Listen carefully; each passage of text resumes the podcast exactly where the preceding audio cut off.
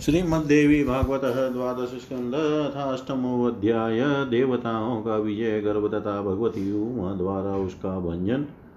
भगवती उमा का इंद्र को दर्शन देकर ज्ञानोपदेश देना जन्मे जय उवाच। भगवन् सर्वधर्मज्ञ, सर्वशास्त्रवतां वर, द्विजातीनां तु सर्वेषां शक्त्युपास्ति श्रुतिदिता। सन्ध्याकालत्रये अन्यास्मिन् काले नित्यतया विभो तां विवाय दिव्या कस्माद् गृणीयुश्चान्यदेवता।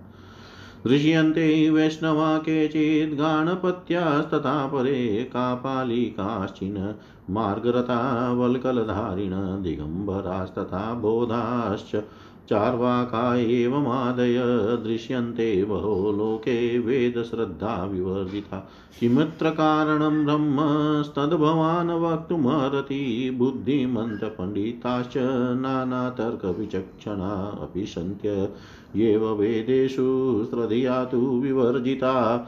न हि कश्चित् स्वकल्याणं बुद्धया हातुमिच्छति किमत्र कारणं तस्माद्वदवेदविदां वर मणिद्वीपस्य महिमा वर्णितो भवता पुरा कीदृक तदस्ति यद्देव्या परं स्थानं महत्तरं तच्चापि वद्भक्ताय श्रद्धानाय मे नग।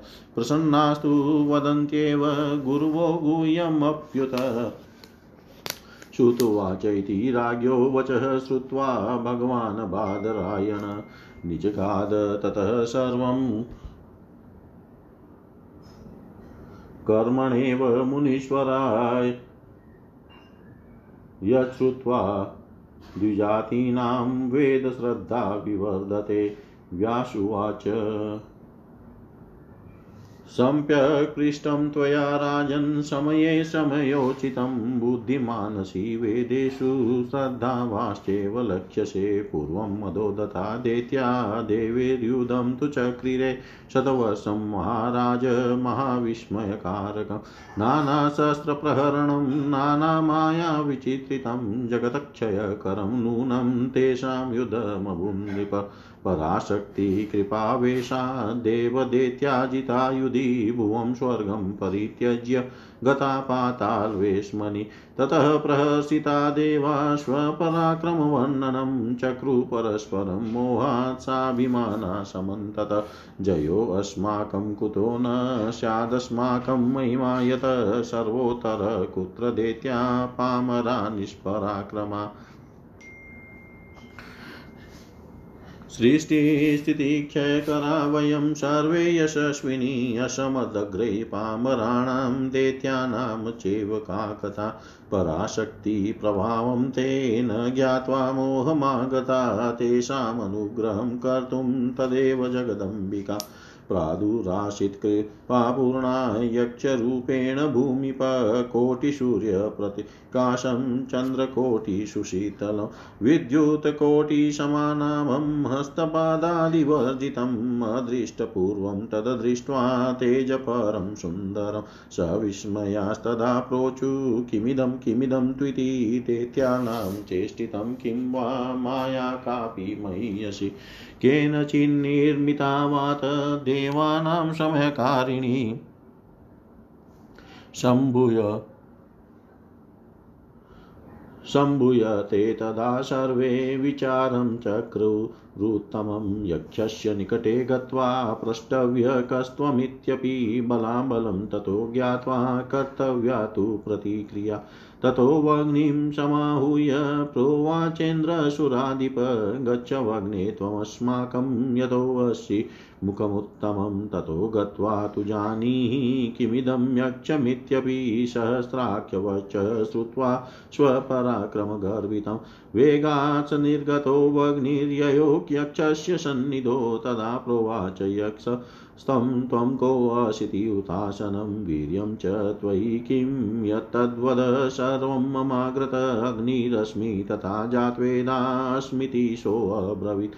सर्वस्य दहने शक्तिर्मयि विश्वस्य तिष्ठति तदा यक्षं परं तेजस्तदग्रे निदधौ तृणं ते दहेनं यदि ते शक्तिर्विश्वस्य दने अस्ति तदा सर्वबलेनेवा करोद्यत्नम् उतासन न शशाकतृणं दग्धुं लज्जितोऽगात्सुरान् प्रति पृष्ठे देवेस्तु वृत्तान्ते सर्वं वृथाभिमानो यस्माकं सर्वेस्त्वादिकेशुरा ततस्तु वृत्रः वायुं समाहूयेदमब्रवीत् त्वयि प्रोतं जगत्सर्वं त्वचेष्टाभिस्तु चेष्टितं, त्वं प्राणरूप सर्वेषां सर्वशक्तिविदारक। त्वमेव गत्वा जानीहि, किमिदं यक्षमित्यपि नान्य कोऽपि समर्थोऽस्ति, ज्ञातुं यक्षं परं महत्।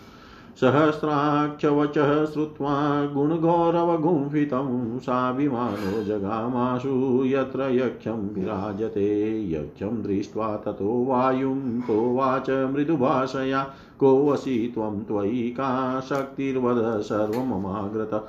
ततो यक्षवचः श्रुत्वा गर्वेण मरुदब्रवीत्। मातरिष्वाहमस्मीति, वायुरस्मिति चाब्रवीत्। वीर्यं तु मयि सर्वस्य चालेन ग्रहणे अस्ति। मचेष्टया जगत् सर्वं सर्वव्यापार।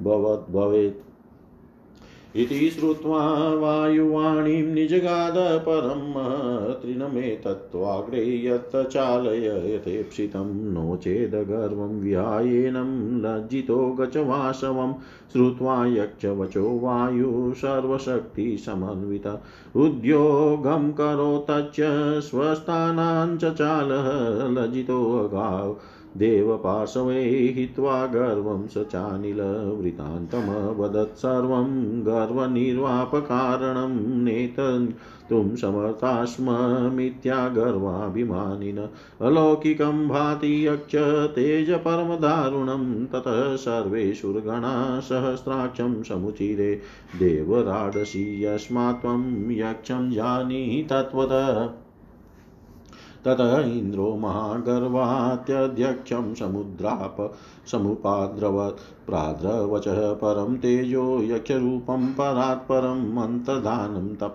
प्राप तध्यक्षं वासवाग्रत अतीव लज्जितो जातो वासवो देवराडपि यक्षसम्भाषणा भावान् लघुत्वं प्राप चेतसि। अतः परं न गन्तव्यं मया तु शूरसंसदि किं मया तत्र वक्तव्यं स्वलघुत्वं सुरान् प्रति देहत्यागो वरस्तस्मान् मानो हि महतां धनं माने नष्टे जीवितं तु मृतितुल्यं न संशय इति निश्चतय। तत्रैव गर्वं हित्वा सुरेश्वर चरित्रमीदृशं यस्य तमेव शरणं गत। तस्मिन्नेव क्षणे जाता व्योमवाणी नभस्थले मायाबीजं सहस्राक्ष जपतेन सुखी भव ततो जप जाप परमं मायाबीजं परात् परं लक्षवर्षं निराहारो ध्यानमीलितलोचन अकस्मात् चेत्रमाशीय न्वम्यामध्यगेरवो तदेवाविर्भूतेजस्तस्मिन्नेव स्थले पुनः तेजोमण्डलमध्ये तु कुमारीं नवयौवनाम्बा स्वजप्राप्र प्रसून्नाभां बालकोटिरविप्रभां बालसिन्तांशु मुकुटां वस्तान्त वस्त्रान्तर्व्यञ्जितस्तनीं चतुर्भिवरहस्तैस्तु वरपाशाङ्कुशाभया ददानां रमणीयाङ्गीं कमलाङ्गलतां शिवां भक्तकल्पद्रुमामम्बां नानाभूषणभूषिता त्रिनेत्रां मलिकामालक कबरीजुटशोभितां चतुर्दिक्षु चतुर्वेदे मूर्तिमदभिर्विष्टुतां दन्तच्छटाभिरभितपद्मरागीकृतक्षमां प्रसन्नस्मेरवदनां कोटिकन्दर्पसुन्दरा रक्ताम्बरपरिधानां रक्तचन्दनचर्चिताम् उमाभिधानां पुरतो देवीं हेमवतीं शिवा। निर्व्याजकरुणामूर्तिं सर्वकारणकारणा ददर्श वासवस्तत्र प्रेम गदगतितान्तर प्रेमाश्रुपूर्णनयन नयनो रोमाञ्चितततु नुस्तत दण्डवत प्रणनामाथ पादयो जगदीशितु, तुष्टावविदे स्तोत्रैर्भक्तिसन्नतकन्दर उवाच परमप्रीत, किमिदं यक्षमित्यपि प्रादुर्भूतं च कस्मात्तद्वदः सर्वं सुशोभने इति तस्य वच श्रुत्वा प्रोवाच करुणान्वा रूपं मदीयं रम्ये तत्सर्वकारणकारणं मायाधिष्ठानभूतं तु सर्वसाक्षी निरामयम्। सर्वे वेदा यत पदमामनन्ति तपांसि सर्वाणि च यद् वदन्ति। यदीच्छन्तो ब्रह्मचर्यं चरन्ति तदेपदं सङ्ग्रहेण ब्रवीमि।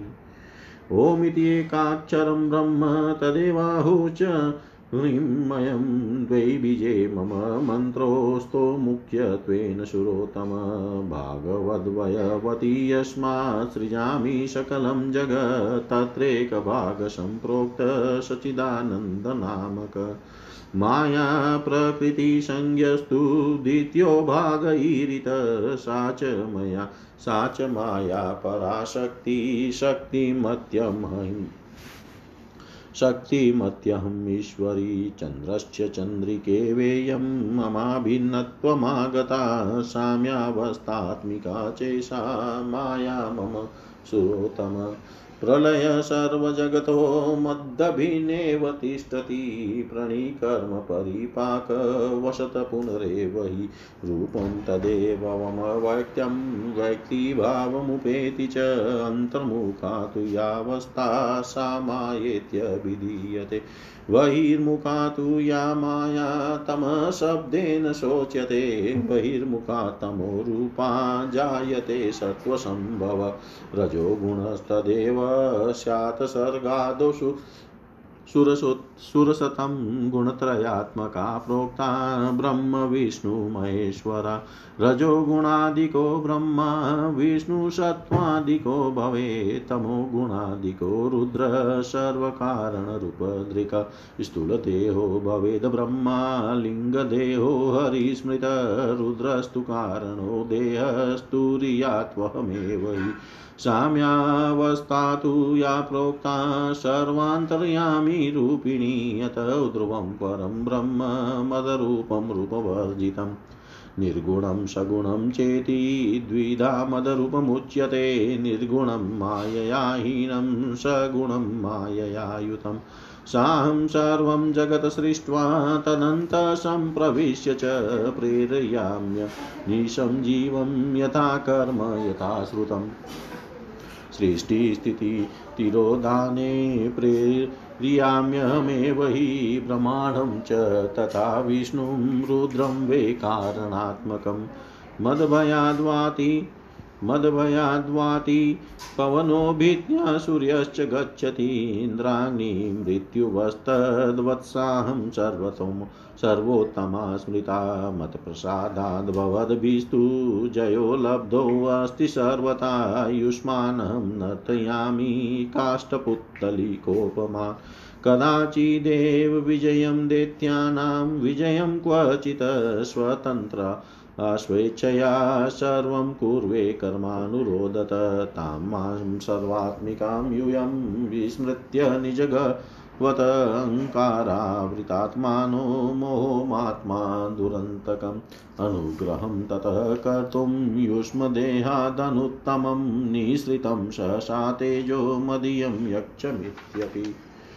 अतः परं सर्वभावैर्हित्वा गर्वं तु देहजं मामेव शरणं यात सचिदानन्दरूपिणी। व्यासुवाच इति उक्त्वा च महादेवी मूलप्रकृतिरीश्वरी अन्तर्धानं गता सद्यो भक्त्या देवेरभिष्टुता।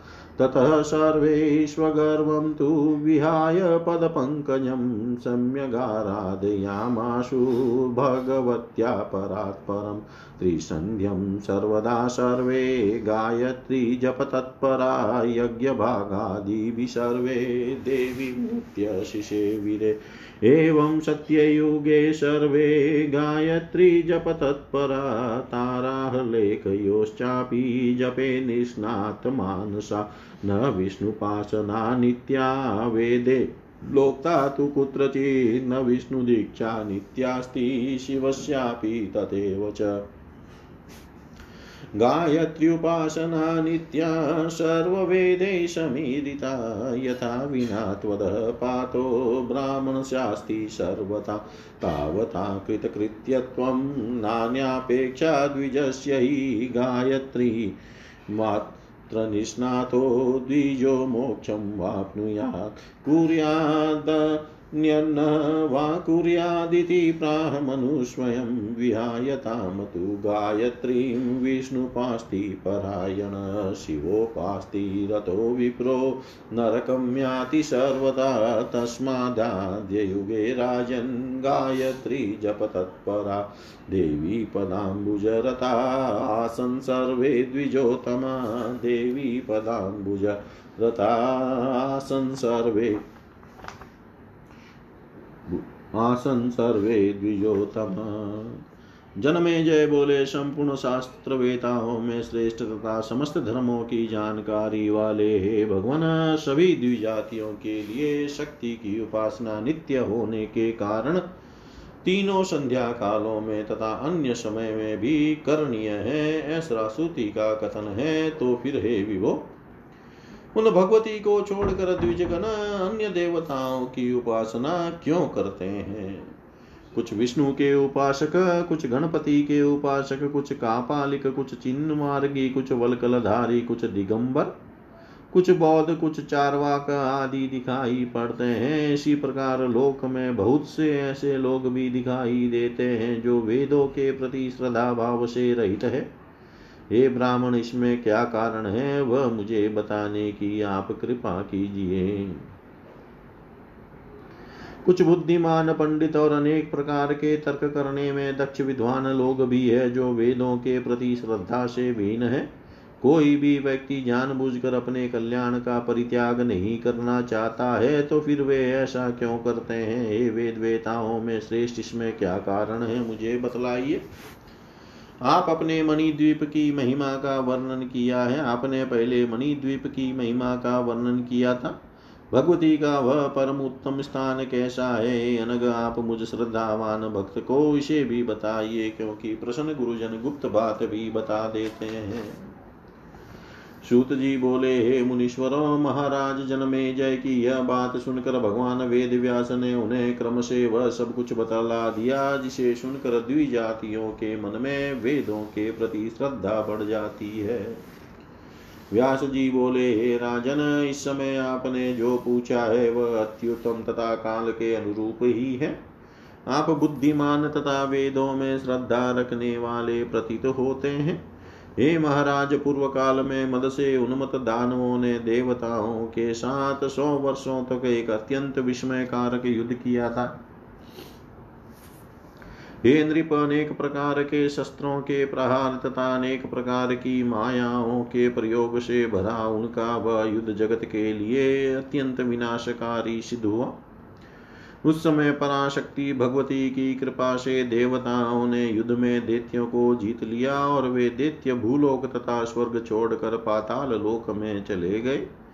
इस विजय से अत्यंत हर्षित देवतागण मोह के कारण अभिमान युक्त होकर चारों ओर परस्पर अपने पराक्रम की इस प्रकार चर्चा करने लगे। हमारी विजय क्यों न हो? क्योंकि हमारी महिमा सर्वोत्तम है। कहाँ ये अधम और पराक्रमहीन दैत्य तथा कहाँ सृजन पालन तथा सहार करने वाले हम यशस्वी देवता? तो फिर हमारे सामने असहाय दैत्यों की बात ही क्या?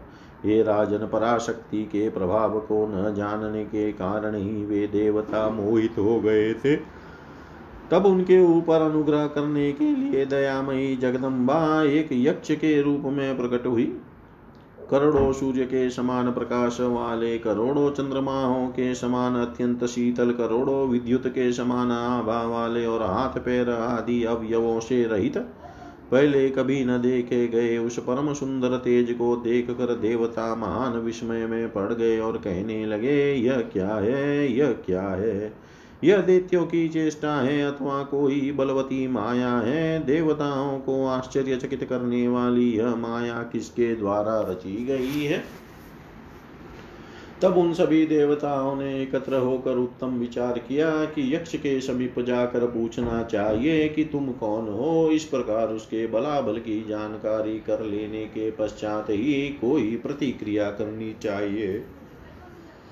तत्पश्चात देवराज इंद्र ने अग्नि को बुलाकर उनसे कहा, हे अग्निदेव, आप जाइए, चूँकि आप ही हम लोगों के उत्तम मुख हैं, इसलिए वहाँ जाकर इसकी जानकारी कीजिए कि यह कौन, यक्ष कौन है। हज़ार नेत्रों वाले इंद्र के मुख से अपने प्रति पराक्रम से युक्त वचन सुनकर वे अग्नि देव अत्यंत वेग पूर्वक निकल पड़े और शीघ्र ही यक्ष के पास जा पहुँचे। तब यक्ष ने उस अग्नि से पूछा, तुम कौन हो? तुम में कौन सा पराक्रम है जो वह सब मुझे बतलाओ? इस पर उसने कहा, मैं अग्नि हूँ, मैं जात वेदा हूँ, संपूर्ण विश्व को दग्ध कर डालने का सामर्थ्य मुझमें विद्यमान है।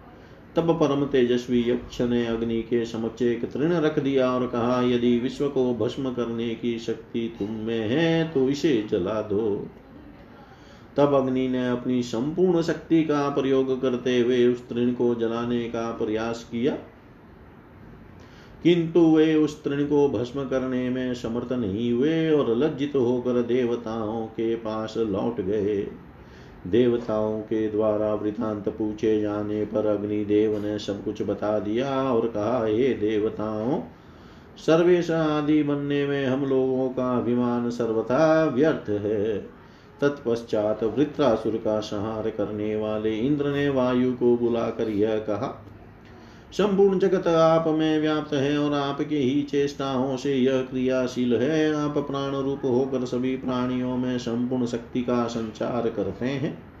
आप ही जाकर यह जानकारी प्राप्त कीजिए कि यह यक्ष कौन है, क्योंकि अन्य कोई भी उस परम तेजस्वी यक्ष को जानने में समर्थ नहीं है। गुण और गौरव से समन्वित इंद्र की बात सुनकर वे वायु देव विमान से भर उठे और शीघ्र ही वहाँ पहुँच गए, जहाँ यक्ष विराजमान था।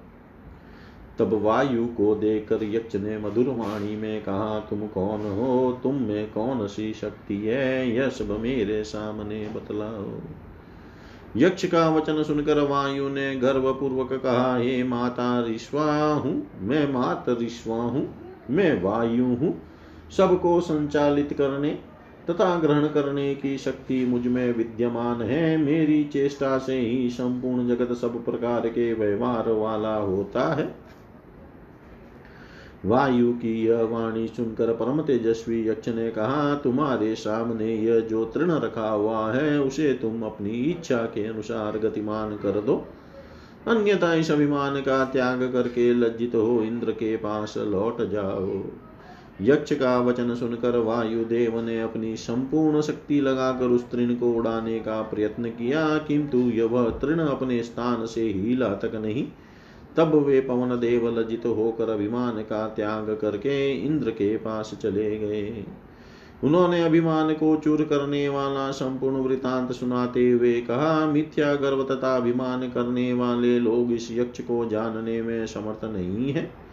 परम प्रचंड तेज वाला यह यक्ष अलौकिक प्रतीत हो रहा है तत्पश्चात सभी देवताओं ने सहस्त्र नेत्रों वाले इंद्र से कहा आप देवताओं के स्वामी हैं। अतः आप आप ही यक्ष के विषय में ठीक ठीक जानने का प्रयत्न कीजिए। तब इंद्र अत्यंत अभिमान पूर्वक उस यक्ष के पास गए। उनके पहुँचते ही यक्ष रूप पर परम तेज शीघ्र ही अदृश्य हो गया। जब वह यक्ष इंद्र के सामने से अंतरहित हो गया, तब देवराज इंद्र अत्यंत लज्जित हो गए और यक्ष के उनसे बात तक न करने के कारण वे मन में अपने को छोटा समझने लगे। वे सोचने लगे कि अब मुझे देवताओं के समाज में नहीं जाना चाहिए, क्योंकि वहाँ देवताओं के समक्ष अपनी इस हीनता के विषय में क्या बताऊँगा। अतः शरीर का त्याग कर देना ही मेरे लिए अच्छा होगा। क्योंकि मान ही महापुरुषों का धन होता है, मान के नष्ट हो जाने पर मनुष्य का जीवित रहना मृत्यु के समान है, इसमें संशय नहीं है। यह निश्चय करके देवराज इंद्र अभिमान त्याग कर उन्हीं पराशक्ति की शरण में गए, जिनकी ऐसी अद्भुत लीला है। उसी क्षण गगन मंडल में यह आकाशवाणी हुई, हे सहस्त्राक्ष, तुम माया बीज का जप करो और उससे सुखी हो जाओ। तब इंद्र ने नेत्र बंद करके देवी का ध्यान करते हुए निराहार कर एक लाख वर्ष तक अतिश्रेष्ठ परम माया बीज का जप किया। एक दिन चैत्र मास के शुक्ल पक्ष में नवमी तिथि को मध्यान्ह काल में उसी स्थल पर सहसा एक महान तेज प्रकट हुआ। इंद्र ने उस तेज मंडल के मध्य में नूतन यौवन से संपन्न कुमारी अवस्था में विद्यमान प्रभा युक्त जपा कुसुम की कांति से संपन्न प्रातः कालीन करोड़ों सूर्य की प्रभा से सुशोभित द्वितीय के चंद्रमा सदृश मुकुट धारण किए हुए वस्त्र से, वस्त्र के अंदर से परिलक्षित होते हुए वक्ष स्थल वाली अपने चारों श्रेष्ठ हाथों में वरपाश अंकुश और अभय मुद्रा धारण करने वाली अत्यंत मनोहर अंगों से संपन्न कोमल लता के समान अंगों वाली कल्याण स्वरूपिणी भक्तों के लिए कल्प वृक्ष स्वरूपा नाना विधा आभूषणों से सुशोभित तीन नेत्रों वाली अपनी वेणी में चमेली की माला धारण की हुई, चारों दिशाओं में स्थित होकर मूर्तिमान चारों वेदों द्वारा स्तुत होती हुई। अपने दांतों की प्रभा से वहाँ की भूमि को पद्म रागमय बना देने वाली, प्रसन्नता तथा मुस्कान युक्त युक्त मुखमंडल वाली करोड़ों कामदेव के समान सुंदर रक्त वर्ण के वस्त्र धारण की हुई, लाल चंदन से अनुलिप्त विग्रह वाली समस्त कारणों की भी कारण तथा बिना किसी हेतु के साक्षात करुणा की मूर्ति स्वरूपा उमा नाम से विख्यात जगदम्बा हेमवती भगवती शिवा को अपने समक्ष देखा। इससे इंद्र का अंतकरण प्रेम से गदगद हो उठा। प्रेमा श्रुओं से पूर्ण नयन वाले तथा रोमांचित शरीर वाले इंद्र ने उस ज, उन जगदीश्वरी को चरणों कि जगदस्वरी के चरणों में दंड की भांति गिर कर प्रणाम किया और अनेक प्रकार के स्तोत्रों द्वारा उनकी स्तुति की। भक्ति भाव से संपन्न हो सिर झुकाकर परम प्रसन्नता पूर्वक इंद्र ने देवी से कहा, हे सुशोभ ने यह यक्ष कौन था और किस लिए प्रकट हुआ था? यह सब आप मुझे बता बतलाइए। उनकी यह बात सुनकर करुणा सागर भगवती ने कहा, यह मेरा ही रूप है, यही ब्रह्म है, जो माया का अधिष्ठान स्वरूप सबका साक्षी, निर्विकार और समस्त कारणों का भी कारण है। सभी वेद जिस प्रकार जिस पद का बार बार प्रतिपादन करते हैं, समस्त तप भी तपश्चरण के द्वारा जिस पद की प्राप्ति को बताते हैं और साधक गण जिसकी प्राप्ति की अभिलाषा से ब्रह्मचर्य का पालन करते हैं उसी पद को मैं तुम्हें नाम पूर्वक बतलाती हूँ। उसी को ओम एक अक्षर वाला ब्रह्म कहते हैं और वही ह्रीम रूप भी है। हे सुरश्रेष्ठ, ह्रीम और ओम ये दो मेरे मुख्य बीज मंत्र हैं। इन्हीं दो भागों से संपन्न होकर मैं संपूर्ण जगत का सृजन करती हूँ। उनमें एक भाग सचिदानंद नाम वाला कहा गया है। और दूसरा भाग माया प्रकृति संज्ञा वाला कहा गया है। वह माया ही पराशक्ति है और संपूर्ण जगत पर प्रभुत्व रखने वाली वह शक्तिशालिनी देवी मैं ही हूँ। यह माया चंद्रमा की, चांदनी की भांति अभिन्न रूप से सर्वदा मुझमें विराजमान रहती है। हे सुरोतम साम्य अवस्था स्वरूपिणी मेरी यह माया, संपूर्ण जगत के प्रलय होते समय भी मुझसे भिन्न नहीं रहती है। प्राणियों के कर्म परिपाक वश माया का वही अव्यक्त रूप पुनः व्यक्त रूप धारण कर लेता है।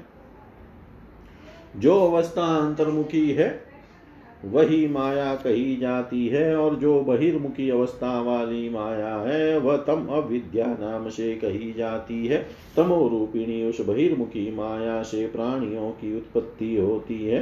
हे सुरश्रेष्ठ सृष्टि के आदि में यह माया रजोगुण रूप से विद्यमान रहती है। ब्रह्मा, विष्णु और महेश ये देवता त्रिगुणात्मक कहे गए हैं। ब्रह्मा में रजोगुण की अधिकता, विष्णु में सत्व गुण की अधिकता तथा सभी कारणों के स्वरूप वाले रुद्र में तमोगुण की अधिकता रहती है। ब्रह्मा स्थूल देह वाले, विष्णु लिंग देह वाले तथा रुद्र कारण देह वाले कहे गए हैं, जो सर्वांतरयामी स्वरूपिणी साम्य अवस्था कही गई है। वह तुरीय रूपा में ही हूँ, और इसके भी ऊपर जो निराकार पर ब्रह्म है, वह भी मेरा ही रूप है। निर्गुण तथा सगुण यह मेरा दो प्रकार का रूप कहा जाता है। माया से रहित रूप निर्गुण और माया युक्त रूप सगुण है। वही मैं संपूर्ण जगत की रचना करके उसके भीतर भली भांति प्रविष्ट होकर जीव को उसके कर्म तथा शास्त्र के अनुसार निरंतर प्रेरित करती रहती हूँ। ब्रह्मा को सृष्टि करने, विष्णु को जगत का पालन करने और कारण रूप रुद्र को संहार करने के लिए मैं ही प्रेरणा प्रदान करती हूँ। वायु मेरे भय से प्रवाहित होता है और सूर्य मेरा भय मान कर निरंतर गति करता रहता है। उन्हीं की भांति इंद्र, अग्नि और यम भी मेरे भय से अपने अपने कार्य संपन्न करते हैं। इसीलिए मैं सर्वश्रेष्ठ कही गई हूँ। आप सभी देवताओं ने मेरी ही कृपा से सब प्रकार की विजय प्राप्त की है। मैं आप लोगों को कठपुतली के समान नचाती रहती हूँ। मैं कभी देवताओं की विजय कराती हूँ और कभी देत्यों की मैं स्वतंत्र होकर अपनी इच्छा से सभी के कर्म विपाक के अनुसार सब कुछ संपादित करती हूँ। अहंकार से आवृत बुद्धि वाले तुम लोग अपने गर्व से वैसी प्रभाव वाली मुझ सर्वात्मिका भगवती को भूल कर दुखदायी मोह को प्राप्त हो गए थे। इसलिए तुम लोगों पर अनुग्रह करने के लिए तुम लोगों के शरीर से मेरा दिव्य तेज निकल कर यक्ष के रूप में प्रकट हो गया था। अब तुम लोग अपने देह से उत्पन्न गर्भ का सब प्रकार से त्याग करके मुझ सचिदानंद स्वरूपिणी भगवती की शरण में आ जाओ। व्यास जी बोले ये जन्मे जय ऐसा कहकर मूल प्रकृति रूपा, सर्वेश्वरी महादेवी देवताओं के द्वारा भक्ति पूर्वक सुपूजित होकर तत्काल अंतर्धान हो गई। तत्पश्चात सभी देवता अपने अभिमान का त्याग करके भगवती के परात्पर चरण कमल की विधिवत आराधना करने लगे। वे सब तीनों संध्याओं में सदा गायत्री जप में संलग्न रहते थे और यज्ञ भाग आदि के द्वारा नित्य भगवती की उपासना करते थे। इस प्रकार सत्य युग में सभी लोग गायत्री जप में तत्पर थे और वे प्रणव तथा हल्लेखा के जप में भी दत्तचित रहते थे। वेद के द्वारा कहीं भी विष्णु की उपासना तथा विष्णु दीक्षा नित्य नहीं कही गई है, उसी प्रकार शिव की भी उपासना तथा दीक्षा नित्य नहीं कही गई है। किंतु गायत्री की उपासना सभी वेदों के द्वारा नित्य कही गई है, जिसके बिना ब्राह्मण का सब प्रकार अध पतन हो जाता है। द्विज केवल उतने से ही कृतकृत्य हो जाता है, उसे किसी अन्य साधन की अपेक्षा नहीं रहती। केवल गायत्री उपासना में ही तत्पर रहकर द्विज मोक्ष प्राप्त कर लेता है, चाहे वह अन्य कार्य करे अथवा न करे। ऐसा मनु ने स्वयं कहा है उन गायत्री के बिना विष्णु तथा शिव जी की उपासना में संलग्न रहने वाला विप्र सब प्रकार से नरकगामी होता है। इसीलिए हे राजन, सत्ययुग में सभी उत्तम द्विजगण गायत्री जप तथा भगवती के चरण कमल की उपासना में निरंतर संलग्न रहते थे। इति श्रीमद्देवी भागवते महापुराणे अष्टादशसहस्रयां संहितायां द्वादशस्कन्धे पराशक्तिर्विभार विभार वर्णनं नामाष्टमोऽध्याय। सर्वं श्रीशां सदाशिवार्पणम् अस्तु। ॐ विष्णवे नमः। ॐ विष्णवे नमः। ॐ विष्णवे नमः।